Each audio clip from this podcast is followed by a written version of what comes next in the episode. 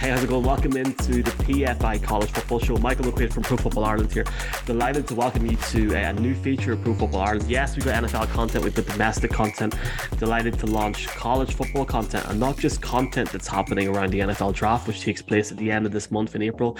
Content that you're going to see throughout the off season and leading into the year itself, this massive season of college football. More about that in a second. Uh, really happy to have not just this platform, but to also bring in some great talent from Ireland to, to talk about college football. We've got uh, a couple of Northerners and a lad from Kerry here. So first off, um, we are delighted to welcome Dara Cargren. Dara, how's the form?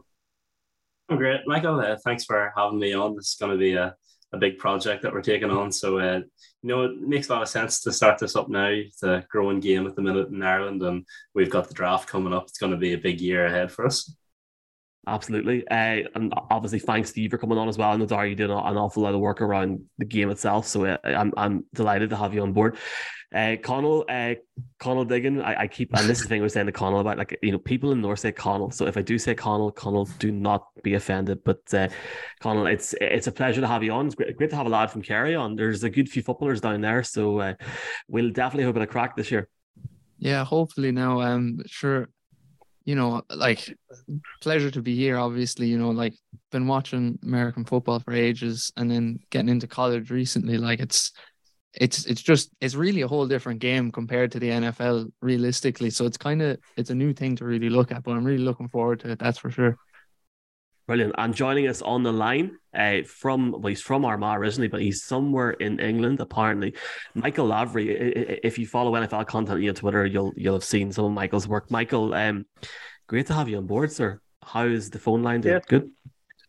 Just, just about. Thanks very much for having me on. Yes, I'm in, in Derby here in the middle of England. Uh, so it's a, bit, it's, a, it's a far cry from Armagh, but delighted to be on you sound like you're on that Talkback Nolan show just with a phone line. So I, I love it, and I'm lo- I'm looking forward to hearing your uh, analysis throughout these first few shows. Uh, j- just for the people that are listening to this podcast, obviously, thanks so much if you're listening to this on the the normal PFI RSS feed. There's also an RSS feed for this. It's called uh, PFI College Football.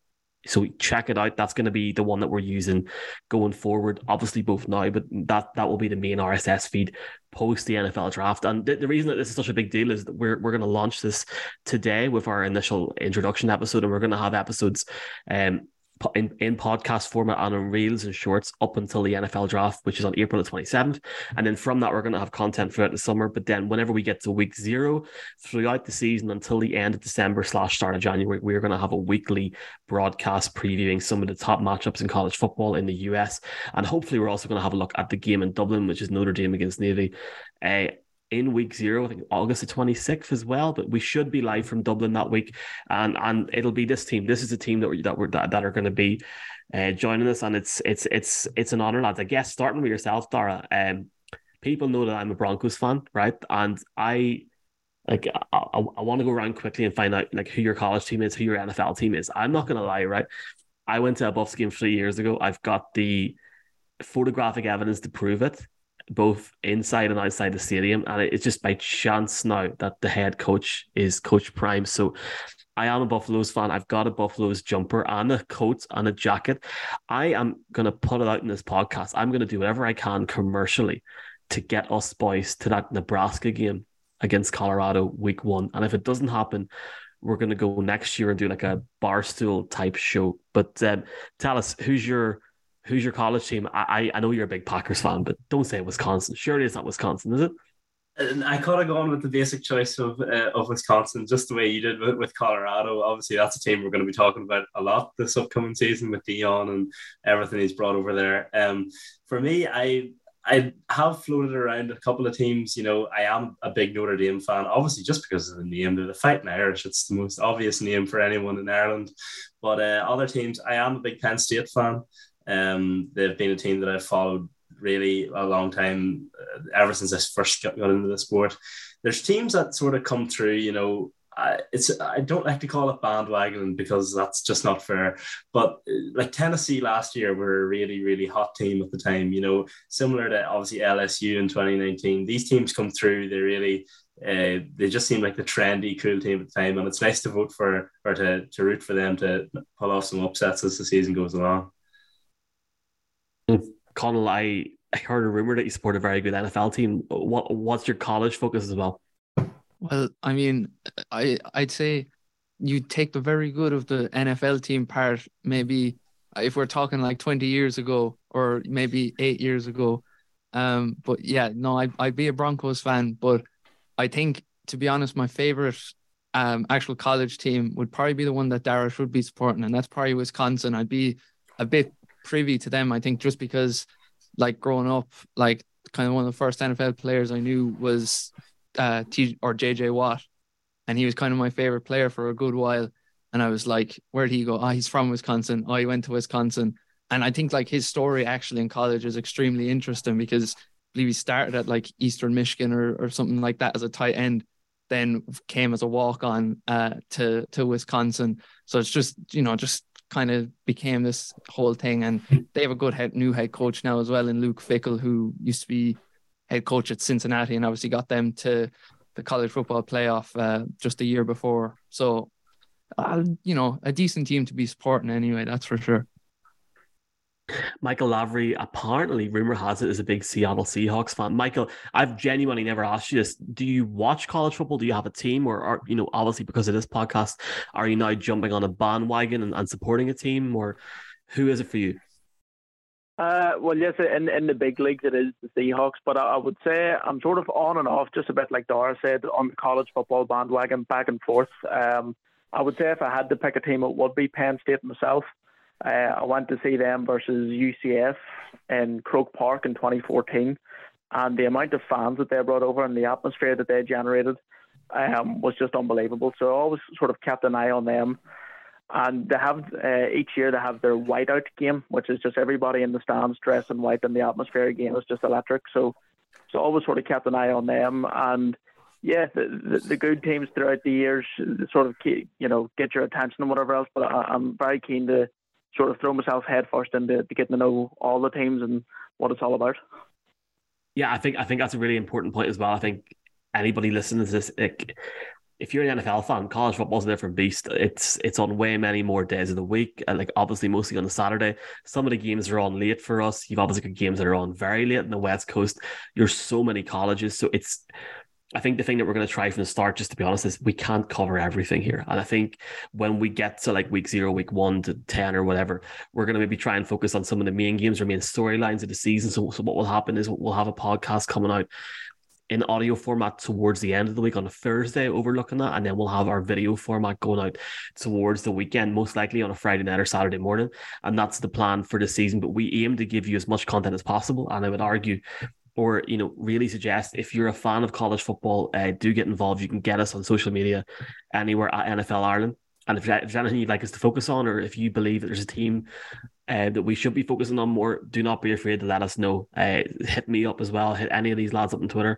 And uh, honestly wreck our heads because we will happily do it and, and happily make the show around you. So uh, obviously looking forward to discussing many different topics around the NFL draft. Um, lads, before we look at that on separate episodes, I'd be really interested to hear generally your thoughts of not just the growth of I guess the game itself, American football in Ireland, but obviously the growth of college football. I mean, Dara, you've got, you know, a situation last year where you've got Northwestern against Nebraska in the Aviva, and it turned into be a hell of a game, big comeback, big upset.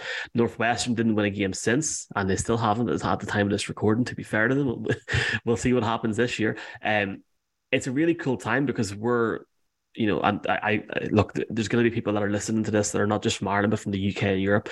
We have the luxury of being where we are on this island where we can just fly over to an NFL game in London. But then we've also almost got this college thing now We've got Notre Dame Navy coming over in a few months, and then we've also got a game uh, in 2024. It's it's a really interesting time to be a fan, and I, I don't think we're that far off personally from there potentially being other games here. I like for example maybe, maybe the NFL, but you could see college football expand over Europe as well. Yeah, I mean the the, the expansion is very clear year on year. You see, um, you could call Dublin the international headquarters, I suppose, of college football outside of America.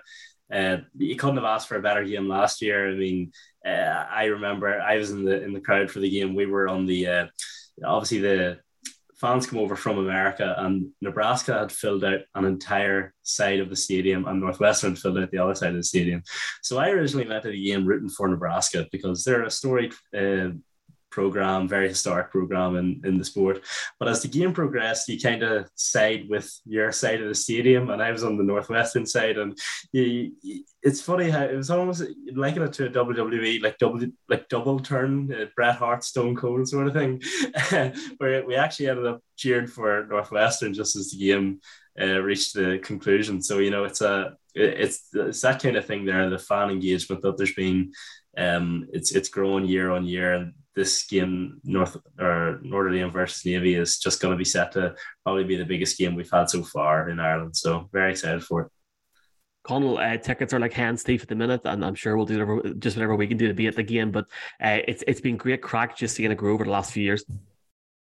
Yeah, like even you know, we mean I went with one of my friends to the game last year, and um, you know, we bought the tickets and whatever, and we ended up just sitting next to literally a Nebraska fan, two Nebraska fans, married couple, sat next to us. My right ear by the end of the game was gone. He was screaming and shouting the entire game. And he goes to he goes to me and my friends like, "Do you guys not shout uh, when you're watching football or any or soccer or anything like that?" And we are like, "Not like this anyway." But it, it was really really good and like, you know, more even going into that game, didn't really know who I wanted to win you know, I knew kind of Nebraska were like, you know, historically a, a very big team, and Northwestern weren't really that. But you know, their their running back Evan Hull, um, who's actually a draft prospect, he put on he had an amazing performance that day. And I remember coming out with that and I was like, never heard of him, but you know, he made he made my day basically. And then, you know, even, you know, we're seeing a lot more Irish NFL players, or at least guys who are kind of getting into that college level. You know, even 20 minutes away from me is is where um, Daniel or not Daniel David Shanahan's from. He's from Castleisland. I'm from Tralee, so he's only 20 minutes away from me. And you know, he has like a kind of Gaelic football rugby background as well. So it, there's there's definitely a, a pathway. And even James McCourt last year, he made a practice squad for the for the Jaguars uh, just late in in practice. So unfortunately, he got cut, but he could be making his return hopefully next year. It's funny you mentioned about David Shanahan. Um, was literally texting him earlier on about something else, but I said I was telling him about this podcast, and he, he said he'd be delighted to come on. So I know like I can just mention your name now, Connell, and, he, and he'll definitely come on. So that that's that's fantastic. So um, good to hear. Who knows? We could, you know, obviously depending on his year of eligibility, you, you could see him playing Dublin at some point. I, I know it would mean a lot to him if that if that happens. So we'll see. Michael, um, I wasn't at the game in Croker.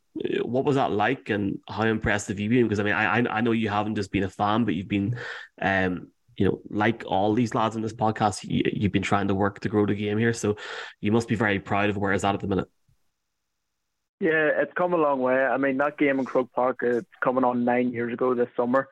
And even back then, it was just absolutely electric. As I said, Penn State brought thousands of fans over.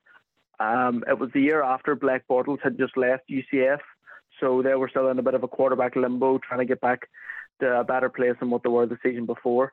Um, but the, the, fans were amazing, and then it all almost went the reverse way. At halftime, there was a hurling sevens, and the amazement and the shock on the Americans' faces when they were watching that sport was just amazing. So to to be able to share a bit of our culture with a bit of their culture was just fantastic. And um, yeah, to see where it is now, you know, a game this year, a game next year.